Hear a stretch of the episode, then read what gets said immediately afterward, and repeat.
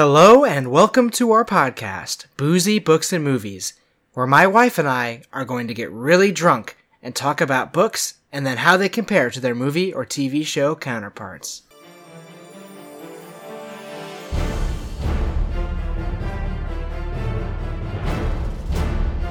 Hello, and welcome back to Boozy Books and Movies. My name's Melina. And my name is Colton. And this week we are going to be continuing our discussion of the Outsider book, not the show. Right. We're going to continue on with, I think it's chapter three, right? Or is it chapter Four. four? It's chapter four. Four. We did two, I think, the time before. It was because there was like a really short one.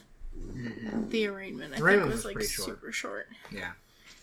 So yeah, moving on. And that chapter is called Footsteps and Cantaloupe. But first, I have a new drink in front of me. I am scared. I am so scared of this. So what it looks like to me is like a it's like bubbly and so it kind of looks like a light like it's like if it's like watered down coke is kind of what it looks like. Uh, yeah, like a that's what it looks like. like a dr pepper that's been watered down I you wi- oh, I wish it was Dr. Pepper. know Oh, So I'm gonna smell oh that is definitely tequila. Absolutely not. no? What is that? I know what that is it's disgu- it's that one drink that we think is disgusting what is that it one drink? the one liquor oh i know what that is He's just sniffing the shot glass right now. I know what that is. It's disgusting. It's the brown stuff. It's gotta be awful. it has to. It literally. It's not that bad. It's not that bad. Hmm. Okay, here we go. It doesn't Um, taste like what it smells like. Okay, good. You didn't like that? Oh, that's bad. you do not like that. Oh. Mm. No, I do not like that. It's Kahlua. Oh, I thought that was coffee Yeah, tasting. it is. It doesn't taste like coffee. You can't taste it. No, it doesn't taste. It tastes completely different. I think. Okay, so what this drink Yeah. is called, which is why I chose it, is the Mind Eraser. Because that is a possibility that we've talked about in the past that um, Terry Maitland could have had some sort of mind erasing going on. So that was why I chose it. But um, sounds disgusting. So it has half ounce of coffee liquor, which is Kahlua, hmm half ounce vodka, Mm. and one ounce lemon lime soda or Sprite is what I use. Which sounds like an absolutely disgusting combination. I think it is. I don't think it's that bad. That's hilarious. I think it's actually pretty pretty okay. I didn't cringe at all. Really, Oh. it was. I mean, yeah, I guess it wasn't like that alcoholic taste that you usually get, but it's just not. Oh, okay. Now I'm tasting the coffee a little bit.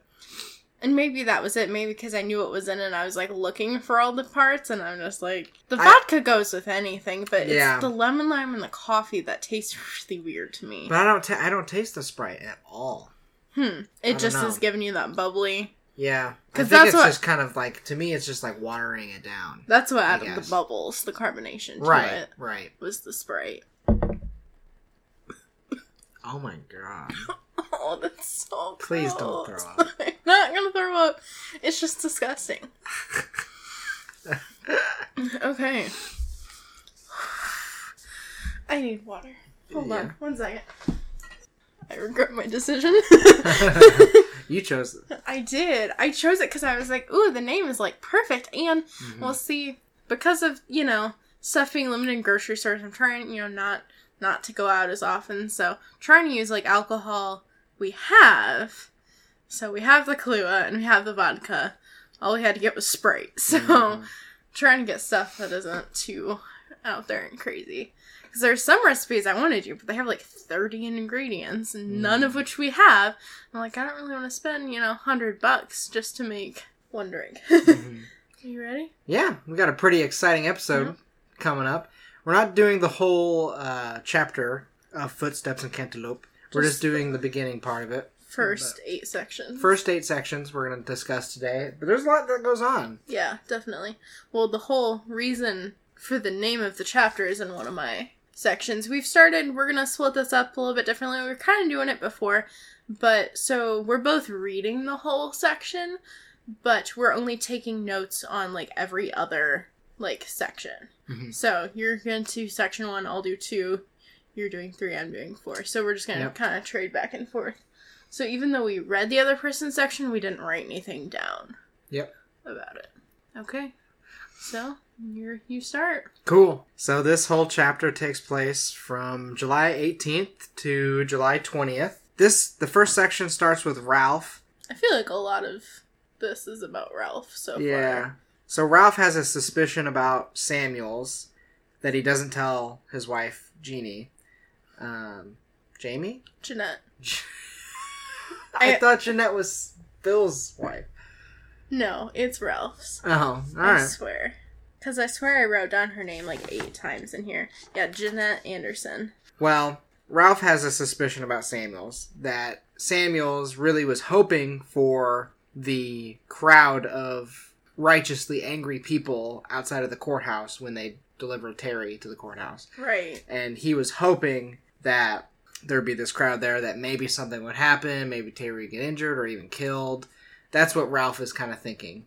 Which is really sad because, I mean, that means Samuels really didn't care about anyone else there. He, that means he doesn't really care about Ralph. Because Ralph is standing literally next to Terry. Like, Mm-hmm. he could have easily been shot if Samuels, Right. you know, had any sort of respect for his coworker. You know, he would have let him in on that. Like Mhm. that. That may have that that was his suspicion. But I mean, especially based off, I feel like something he says later. I think it's definitely true.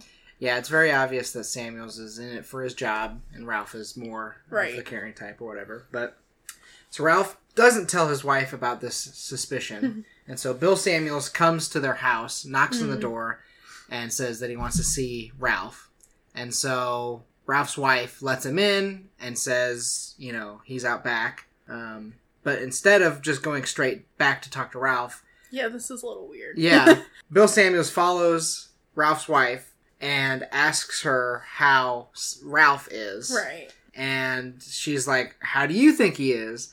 And Bill Samuels is like, Yeah, I guess. But um, it turns out that Derek, um, Ralph's son, found out that um, Ralph was suspended and that his favorite coach, Coach Terry, was gunned down in front of the courthouse Mhm. um, which obviously is messed up for a kid that was, a, Right. you know, a direct, you know, Terry was his mentor for a long time, yeah. and he wasn't around for his arrest or anything, so he still has that memory of this, you know, it's Him Terry, like he's a, good, guy. and yeah. right?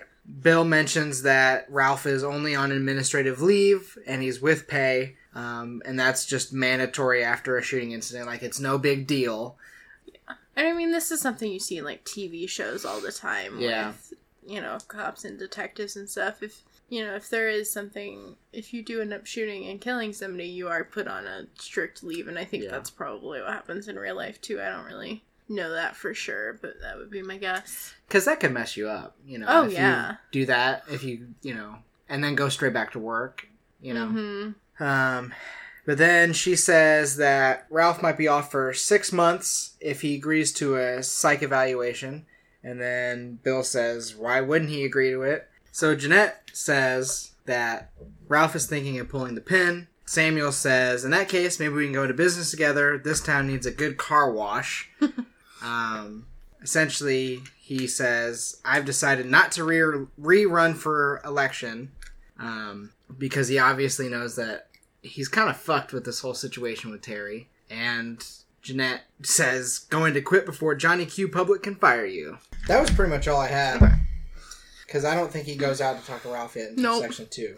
You know, this I literally a page front and back written on section two. Yeah, section It's two is kind of long. long. Sorry. section. Well, I wasn't even planning on writing like about the story Samuel said, and then I looked at the. And I was like, wait, the chapter is literally called "Footsteps and Caleb," so I have to write about these two metaphors.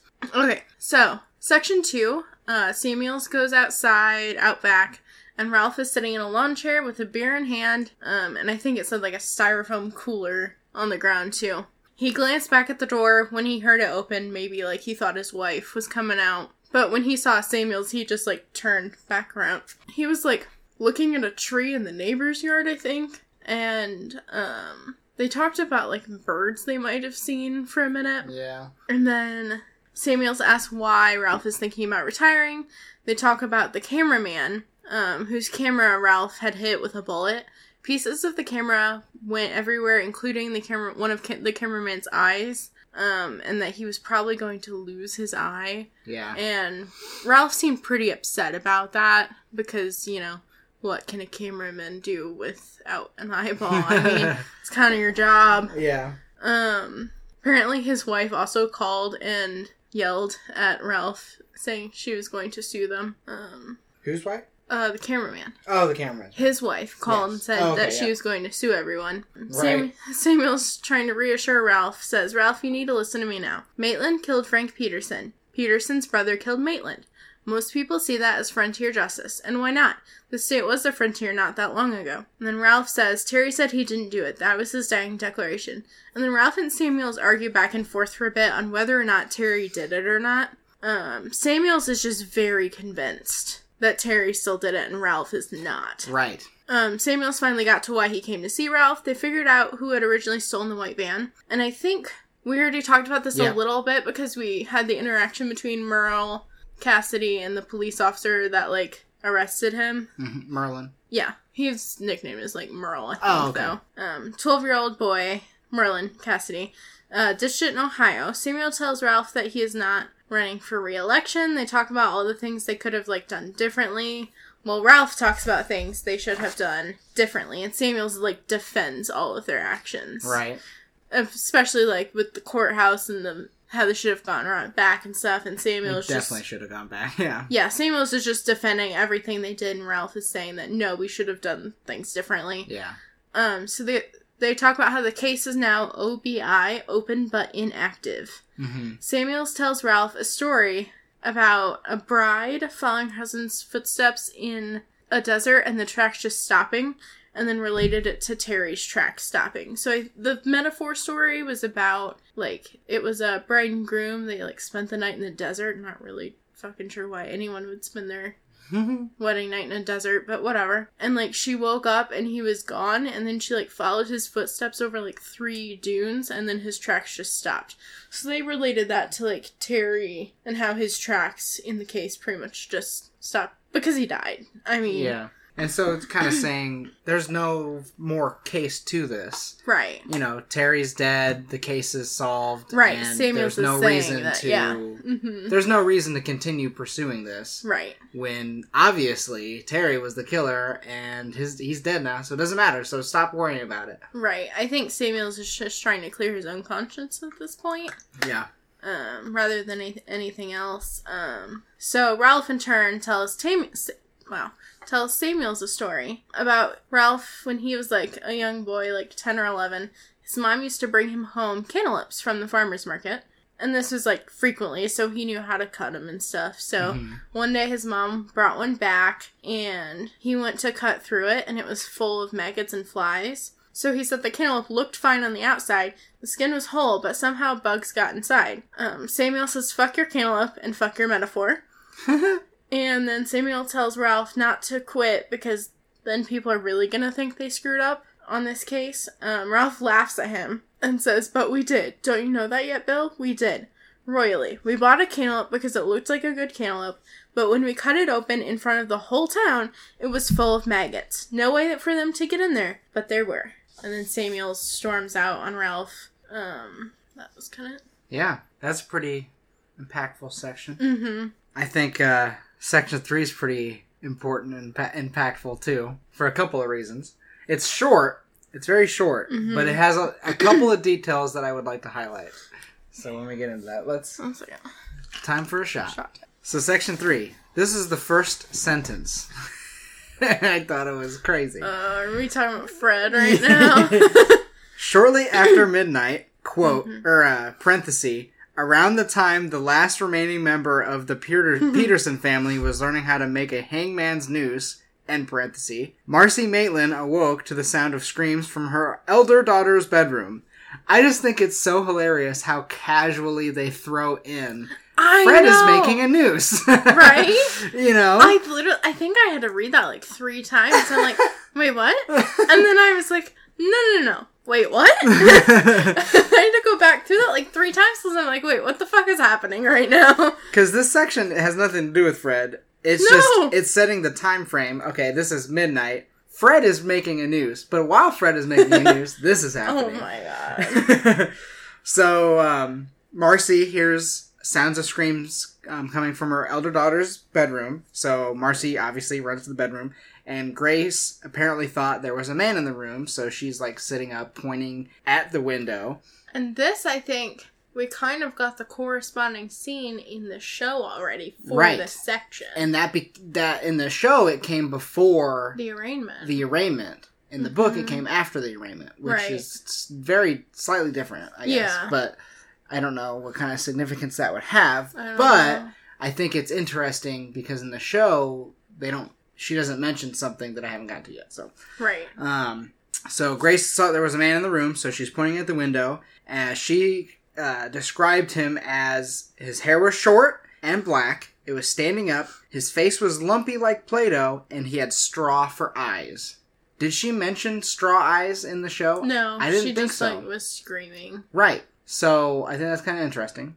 And so Marcy was like trying to rationalize it. She was thinking how the police were still supposed to be making a pass at their house one, every once in a while. Mhm. Um, said Howie. Um, so she she didn't really think there was a man there. Um, Right. and then also, so Grace is the older daughter, but the younger daughter Sarah was also sleeping in that room, Right. and she didn't believe there was a man in the room either. Um, but Grace was very, very convinced, and but they all just assumed it must have been a nightmare.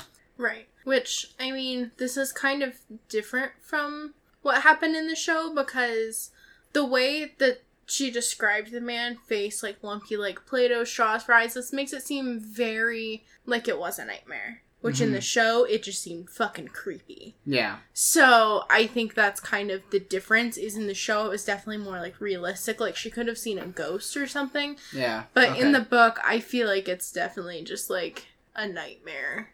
I don't think so. You don't think so? No. You think there's somebody with a fucking straws for eyes running around? Considering it comes back up again, yeah. It does, but I don't remember where. And I don't think I wrote it down. So Grace and uh, Sarah go to Marcy's bed. Um, Grace falls asleep, and the younger daughter Sarah says to Marcy that um, she was scared. She, that she is scared of Terry's funeral. Uh, Marcy says that she is also scared, and that they all miss him very much. It hurts. Mm-hmm. And then that's the end of section three. Okay. Okay, so shortly after 3 a.m. is how this section starts. So the last one was shortly after midnight. Now it's shortly after 3 a.m. And then in parentheses, around the time Fred Peterson was trudging out to his backyard with a footstool from the living room in his left hand and his hang rope in, over his right shoulder. I. well, Why does it take three hours to finish your noose and then walk outside? Like, what was don't he doing for three know. hours? He was on Wikipedia. Maybe it took a while to I figure out guess. what was going on. But That's funny. So Jeanette Anderson woke up to pee, and Ralph was not in bed. She went downstairs and found him in his recliner, staring at the TV that wasn't on. Like he was just staring at a blank TV screen, That's not creepy. right? Ralph said something was nagging at him, but he couldn't really place what it was. Something that Samuels had said in that conversation that I talked about a few minutes ago. Jeanette asked if it was about the 12 year old kid that stole the van, because obviously Ralph had told his wife everything.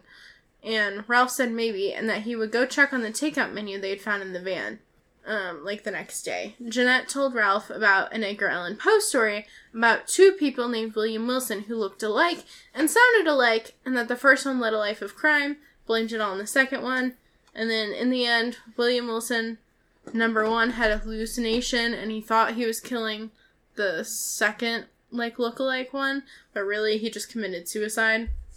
So you would think that that meant that there was only one all along, but there was two, but it was like a hallucination. I don't know. It was weird. Edgar Allan Poe's weird. That's Yeah. his. I've read a lot of his stories. That's actually not one I had read. Um, I think there's another mention in the book of the one with the cat in the wall too. I don't remember where that one is, and I know I didn't write that down if it was in my section, but I just think it's interesting that he. I didn't realize that Stephen King was such a big uh, Edgar Allan Poe fan. I mean, to mention two stories in one book is a pretty I don't know. big thing. Okay. Yeah. Um, so Jeanette says to Ralph, what if the only answer to the two Terrys is supernatural? Um, and then they kind of went back and forth about like religion, and Ralph like does not believe in supernatural like anything. And then Jeanette says, Come upstairs and let's get funky. and maybe we'll both sleep. I just thought that was a funny way to. And then, like, I didn't write this down, but I know, like, Ralph was, like, thinking about the case while they were having sex, which is kind of weird, but. when they were fucking. oh my god. It was literally, like, it literally said. The only point he wasn't thinking about it was when he was like orgasming. Yeah. I'm like, this Which is, is kind of weird. weird. yeah.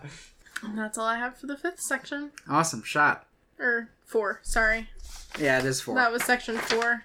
I just saw six and I automatically thought fifth. I don't fucking know, man.